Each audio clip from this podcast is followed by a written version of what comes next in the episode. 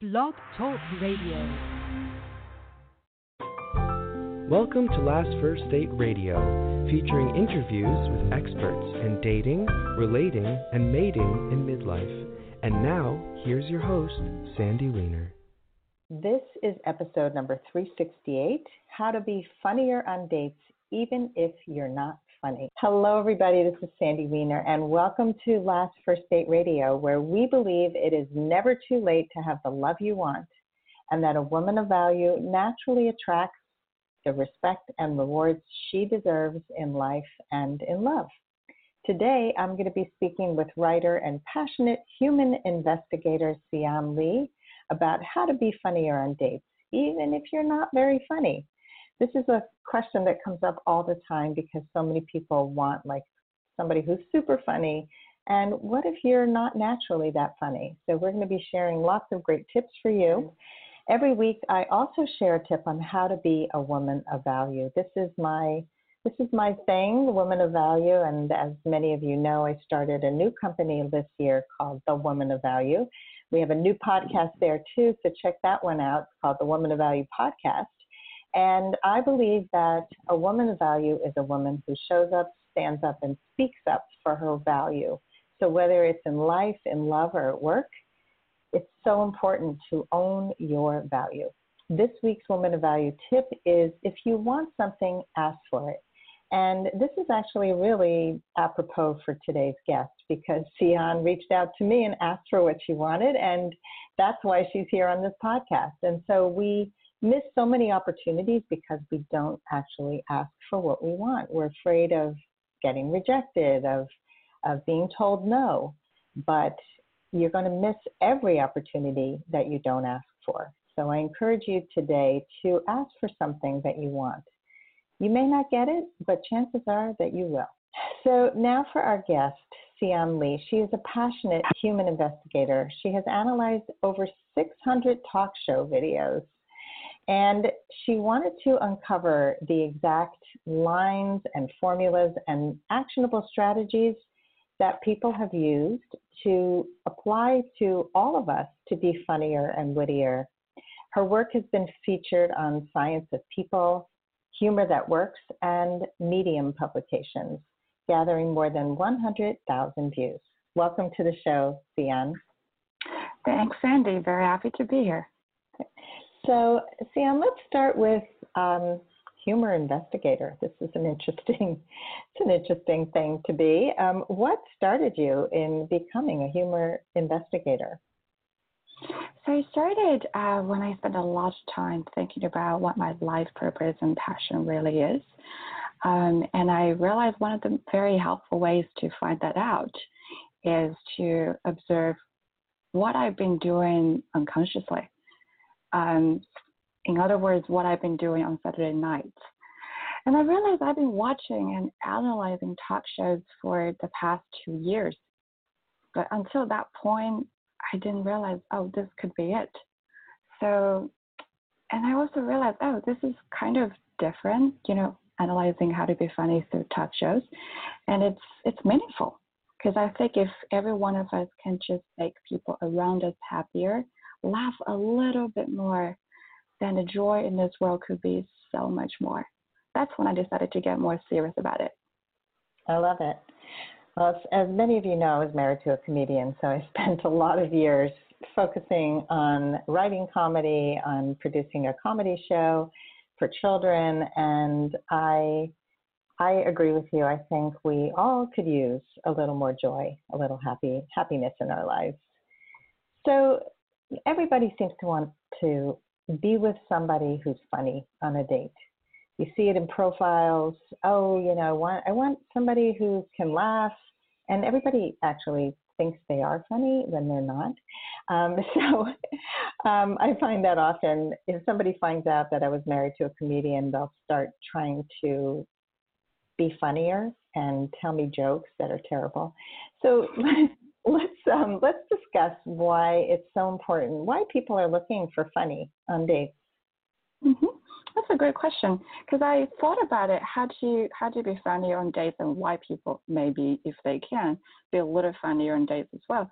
I think the most uh, probably the most important thing is to break that initial awkwardness, especially when you just met somebody. Then you're like, oh, I'm not sure what to talk about, and a little bit funny stuff can really disarm people and prepare them for an engaging conversation. So I think, yeah, firstly, is to break that awkwardness. And secondly, I recently came across a quote that I think makes a lot of sense. Um, so humor doesn't really rescue us from unhappiness, but what it does is enables us to move back from it a little. So to me, that's very powerful. So we all have unhappiness, um, things happening to us, and we're not trying to escaping from the unhappiness, but uh, from the unhappiness. But stepping away a little bit from it occasionally can really just help you prepare you and get back to life. That's powerful to me. Mm. Do you know who the quote is by? I'll find that out for you. okay, that's, that's cool. I think those are really good reasons to break the awkwardness and um, to help us step a little bit away from the, the troubles that we're having. Um, I have seen one other reason that being funny or having a shared sense of humor is important. Because here's the thing that we all have different sense of humor. We we laugh at different things. So I think sharing what you laugh at is actually a shared worldview. It's how we look at the world.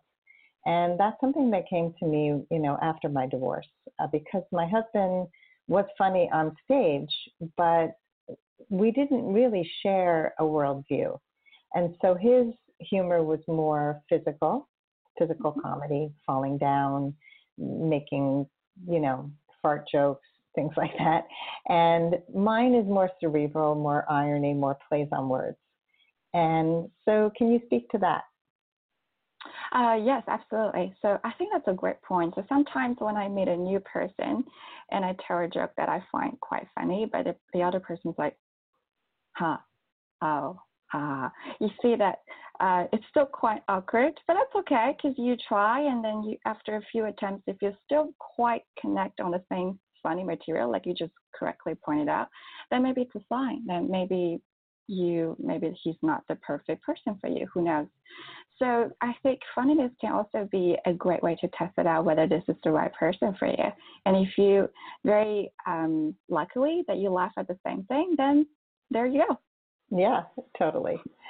Um, so we're talking today about how people can be funnier so, what if people are really not at all funny? Like they're super serious. Do you believe people can learn how to be funnier?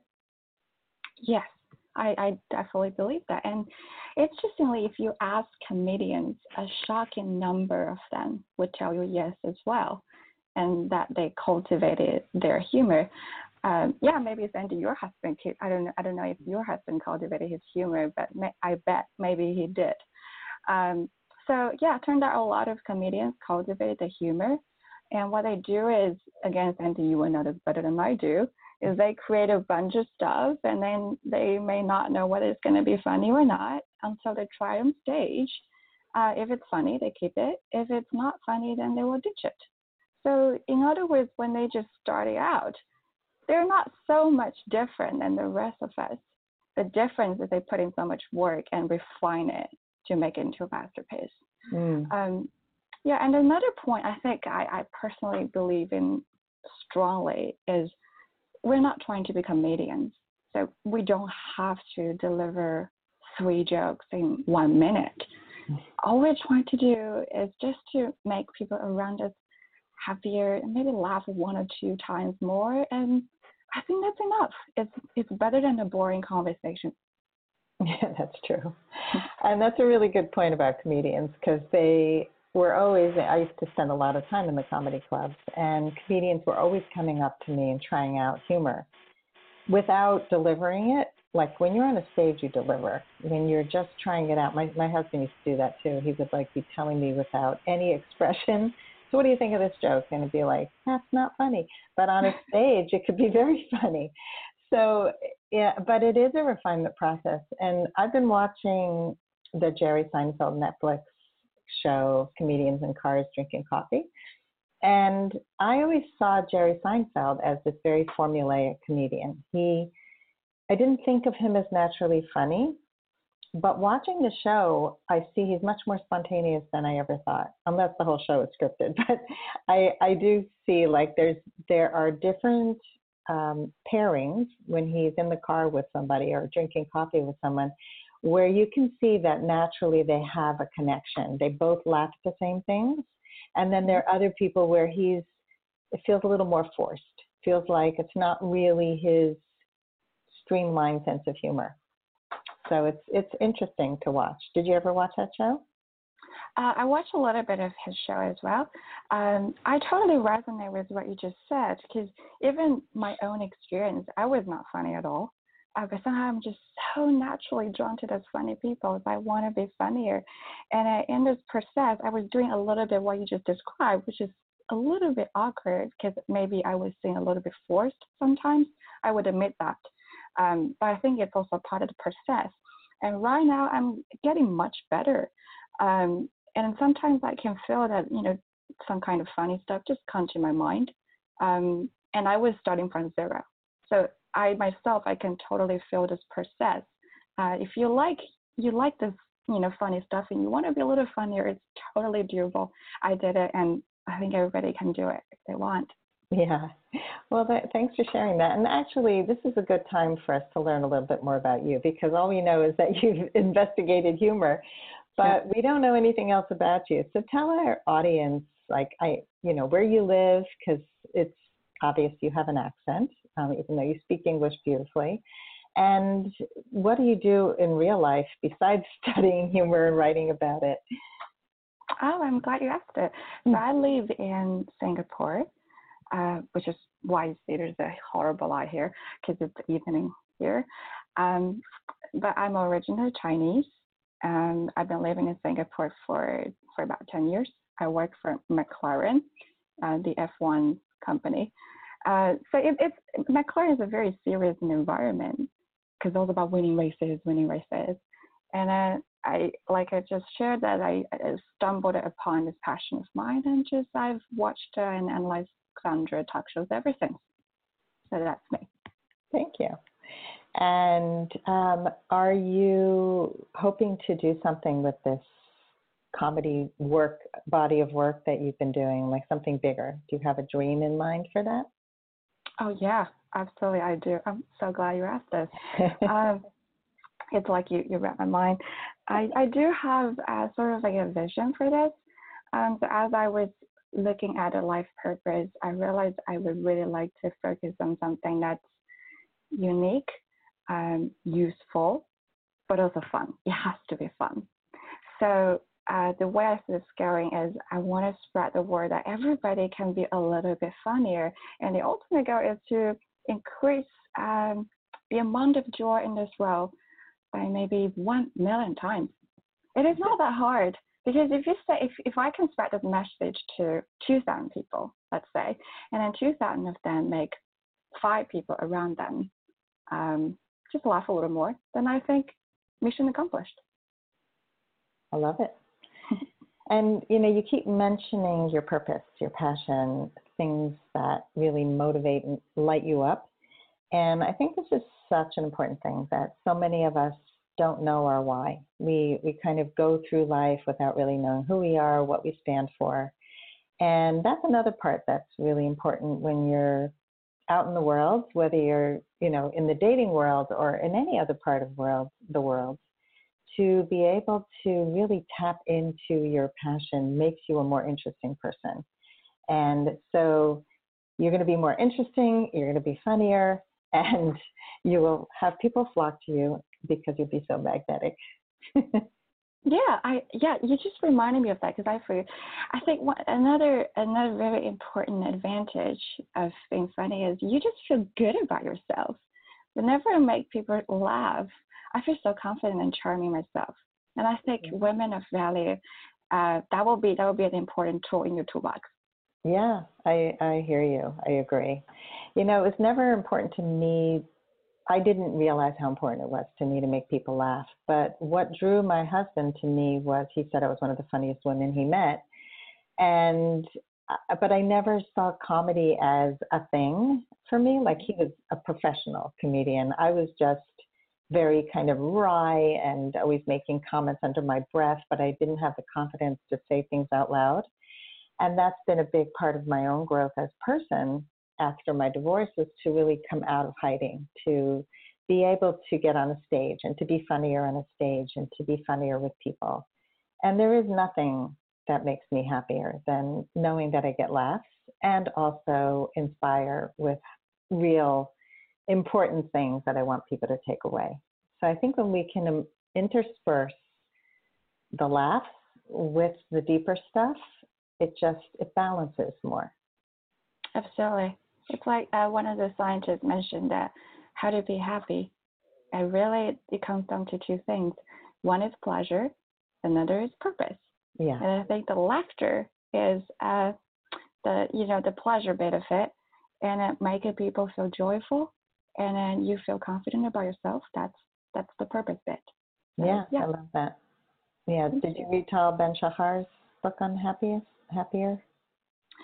Uh, you, sorry, didn't hear that.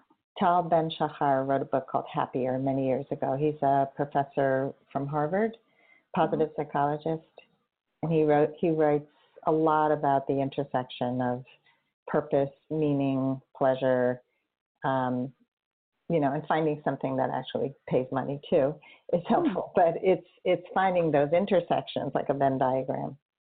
I um, see. I say The one I read is called uh, Happiness by Design.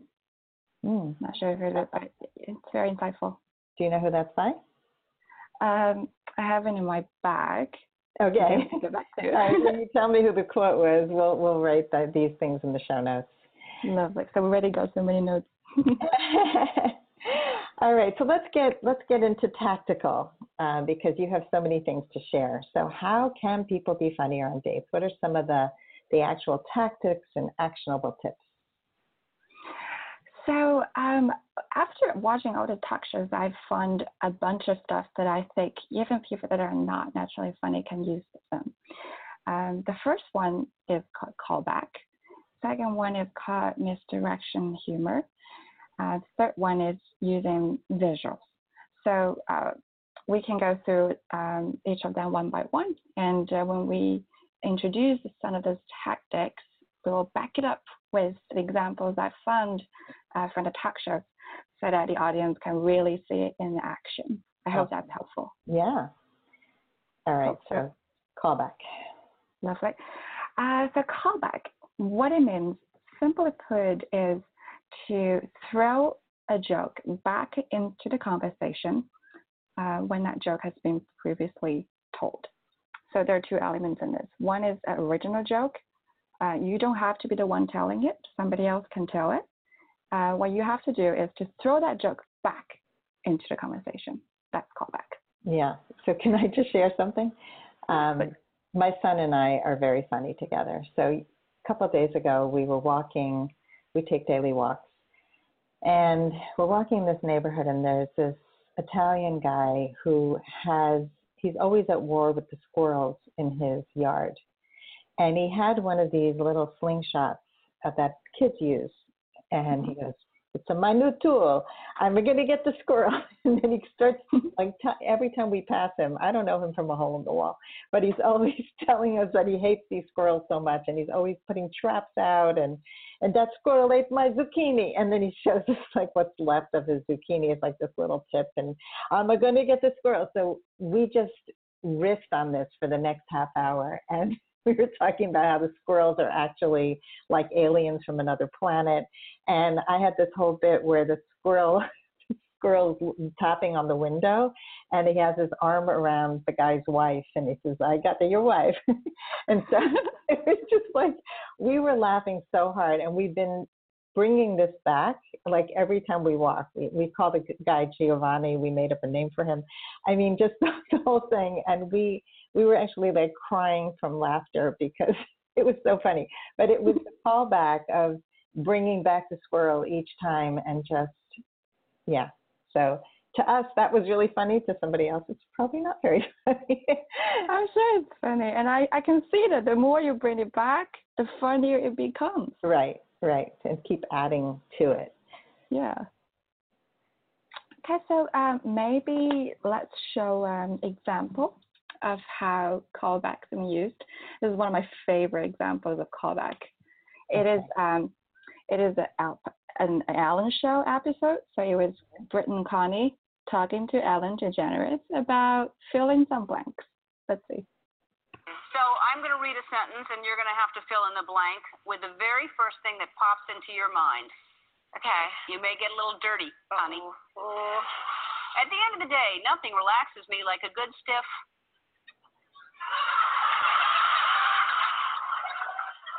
That's you're taking too long. Burrito. In that example just now, uh, you heard people laughed when Connie said burrito because that was surprising. Everybody is expecting something dirty. Right. Uh, so burrito became the initial joke. And then what happens is, as this conversation continues, and they have more flanks to fill, and this is what happens. I'd give anything for a man who can get me to. Um. Come home for dinner.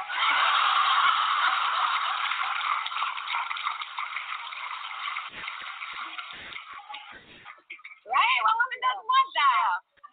Hopefully for a good stiff burrito. Yeah. There we go with the burrito. He has a com- yeah, yeah, it's the burrito come back again. Uh, that's the first callback. Yeah, that's great. and it, and then after about two minutes after, um, you will see something similar again. You should always have on the first date.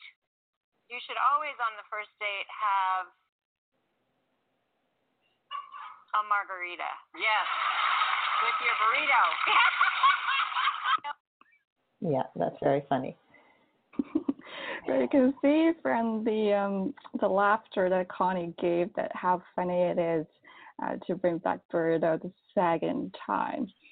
Yeah, so that's callback. Um, I mean, of course, Connie herself is quite funny. I mean, she came up with the initial joke, and then she made a few funny uh, comments after that. But that I, but that is not the only way to make people laugh. You can do what Ellen did. You know, just throw it back, initial joke again and again, and it's equally effective. And you Mhm. don't have to be naturally funny to come up with, you know, the original joke. Right. I like it. All right. So we're going to talk about misdirection humor. Yes, let's talk about that. Um, so, what misdirection humor means is basically you set up the expectation going one way, but then you immediately going the other way. Okay, sounds a bit abstract. Um, so, yeah, actually, there are a lot of ways to do misdirection humor. One of my favorite ways is to uh, play with numbers. Um, let's see an example as well. So let's talk about this. Um, no one gets kicked off. It's not like The Bachelor or Bachelorette. No one wins a million dollars. No one. What do they win?